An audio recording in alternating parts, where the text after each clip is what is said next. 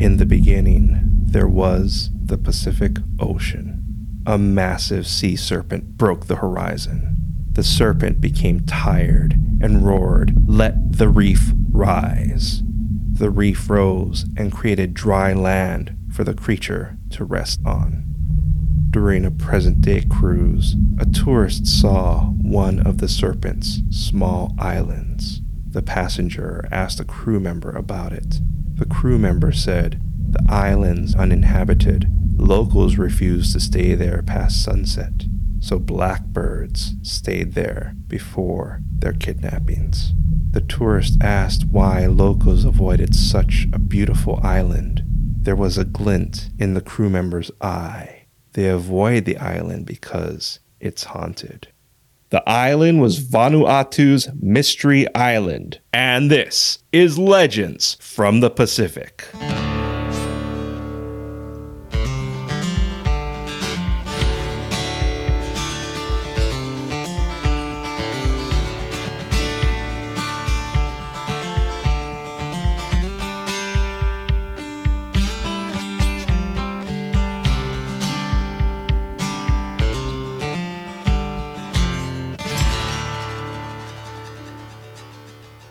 Aloha, and thank you for joining us. This is Legends from the Pacific, episode 19 Vanuatu's Mystery Island. I am Kamuela Kaneshiro.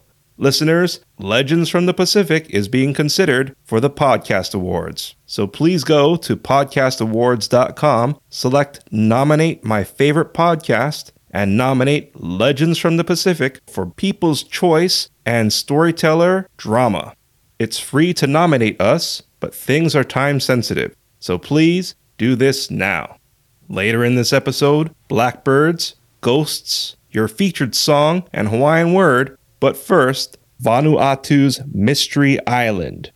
Mystery Island is part of the Republic of Vanuatu. Located east of Australia and west of Fiji, the Republic of Vanuatu is made up of 40 islands and 40 islets, which were settled by Melanesians around 1300 BCE. Please note that Melanesians are different from Malaysians and Micronesians. While Melanesians may share some physical traits to Polynesians and Micronesians, DNA findings concluded Melanesians have less Asian genes and a strand known as tyrosinase related protein 1, also known as TYRP1. TYRP1 is responsible for blonde hair and is exclusive to non Europeans. Because of this, some Micronesians had blonde hair pre European contact. As a side note, our Maori episode stated that blonde hair Maoris were believed to be the product of a parent seduced by a Patupaiarehe. However, it's possible these Maoris might have had Melanesian ancestors, but I digress. In 1606, centuries after Melanesians settled Vanuatu, Portuguese explorer Pedro Ferdinand de Queiroz led a Spanish expedition that landed on Vanuatu's Big Island, which eventually got the name Espiritu Santo. Settlements and plantations demanded manual labor, and in the 1860s, blackbirding began. Okay, Around this time, port cities like London and San Francisco had problems with people getting kidnapped and forced to join a ship's crew. This practice was known as Shanghaiing because Shanghai was the vessel's destination. Blackbirding is the kidnapping of Polynesians, Melanesians, or other Pacific Islanders and forcing them into slavery. Now, I'd like to point out that a Pacific Islander slave was called a Kanaka. Kanaka is actually an abbreviated Hawaiian word for male laborer. While it's common for Hawaiians to be referred to as Kanakas and think nothing of it, some South Pacific cultures consider Kanaka to be a racial slur. The blackbirding crews needed a place to port and discovered the uninhabited Mystery Island.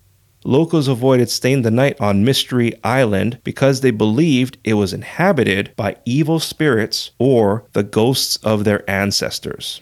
It's uncertain when this custom began or what caused it.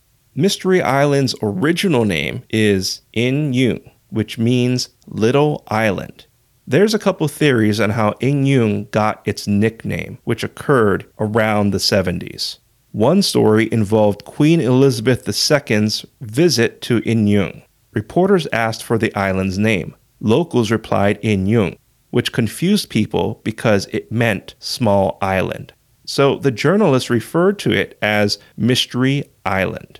Another story involved a PR person, Ron Connolly, who stated, I never been to Inyeug because ships can't drop anchor there. So it's a mystery to me. Still to come, your featured song and Hawaiian word, but now a story.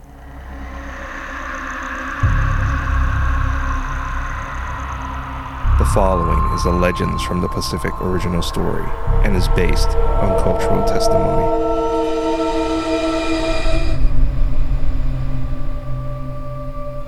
A group of brothers climbed a tree to collect material to make armbands. The youngest brother was behind. He rushed to catch up, but fell and died. The tree's canopy obstructed the brothers' view, and they yelled to their brother, What fell?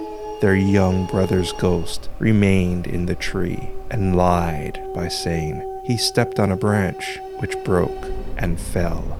The brothers decided to grab what they could and return to their village. Their young brother's ghost scurried from the tree, hid his body under leaves, and greeted his brothers when they reached the ground. They started back to the village, but after a while, their brother's ghost said he forgot something at the tree and told the brothers not to leave until he returned. The ghost retrieved his body but hid it yards from the brothers before rejoining them and resuming their walk. The ghost did this several more times, and it was night by the time they were outside their village. But this time, when the ghost left, the suspicious brothers followed it and discovered what the ghost was doing. The brothers ran into their village and warned the others something mysterious is coming and to shut their doors until it passes. The village did, but a grandmother and her grandson did not hear the warning. The ghost entered the village with its body and threw it into a house, but the body struck the closed door and slumped against it. The ghost collected his body and repeated this on every house. At the grandmother's house, the ghost's body passed through the open door and landed inside. The grandmother threw out the body, but the ghost caught it and threw it back in. The two continued this as the night went on until the grandmother accidentally threw her grandson instead of the body. The ghost was overjoyed that it could eat the child. The grandmother asked if the approaching son would harm the ghost. The ghost replied it would. The grandmother argued with the ghost and stalled it from eating her grandson. The sun rose. The ghost turned into taro. His body became bark, and her grandson was safe.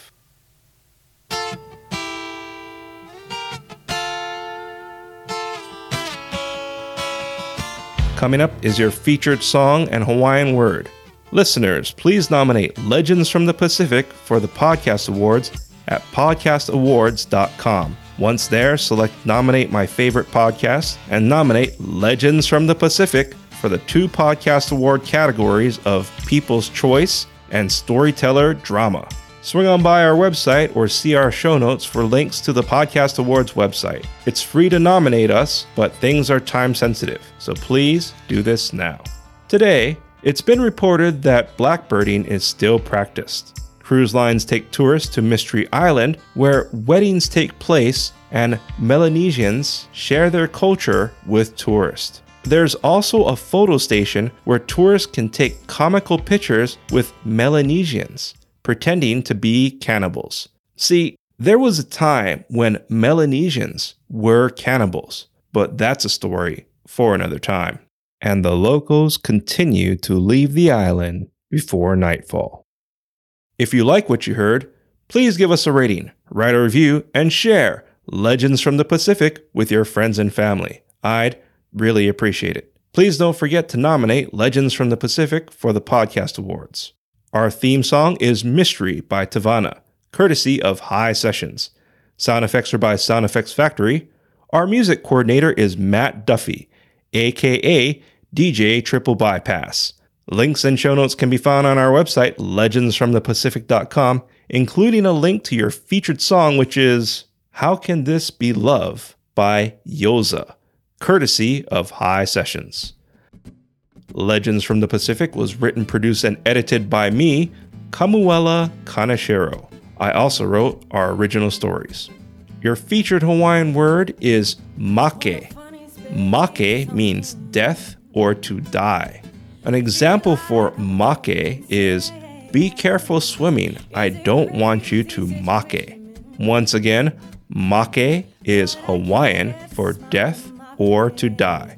Thank you once again for listening. Mahalo and a hui ho.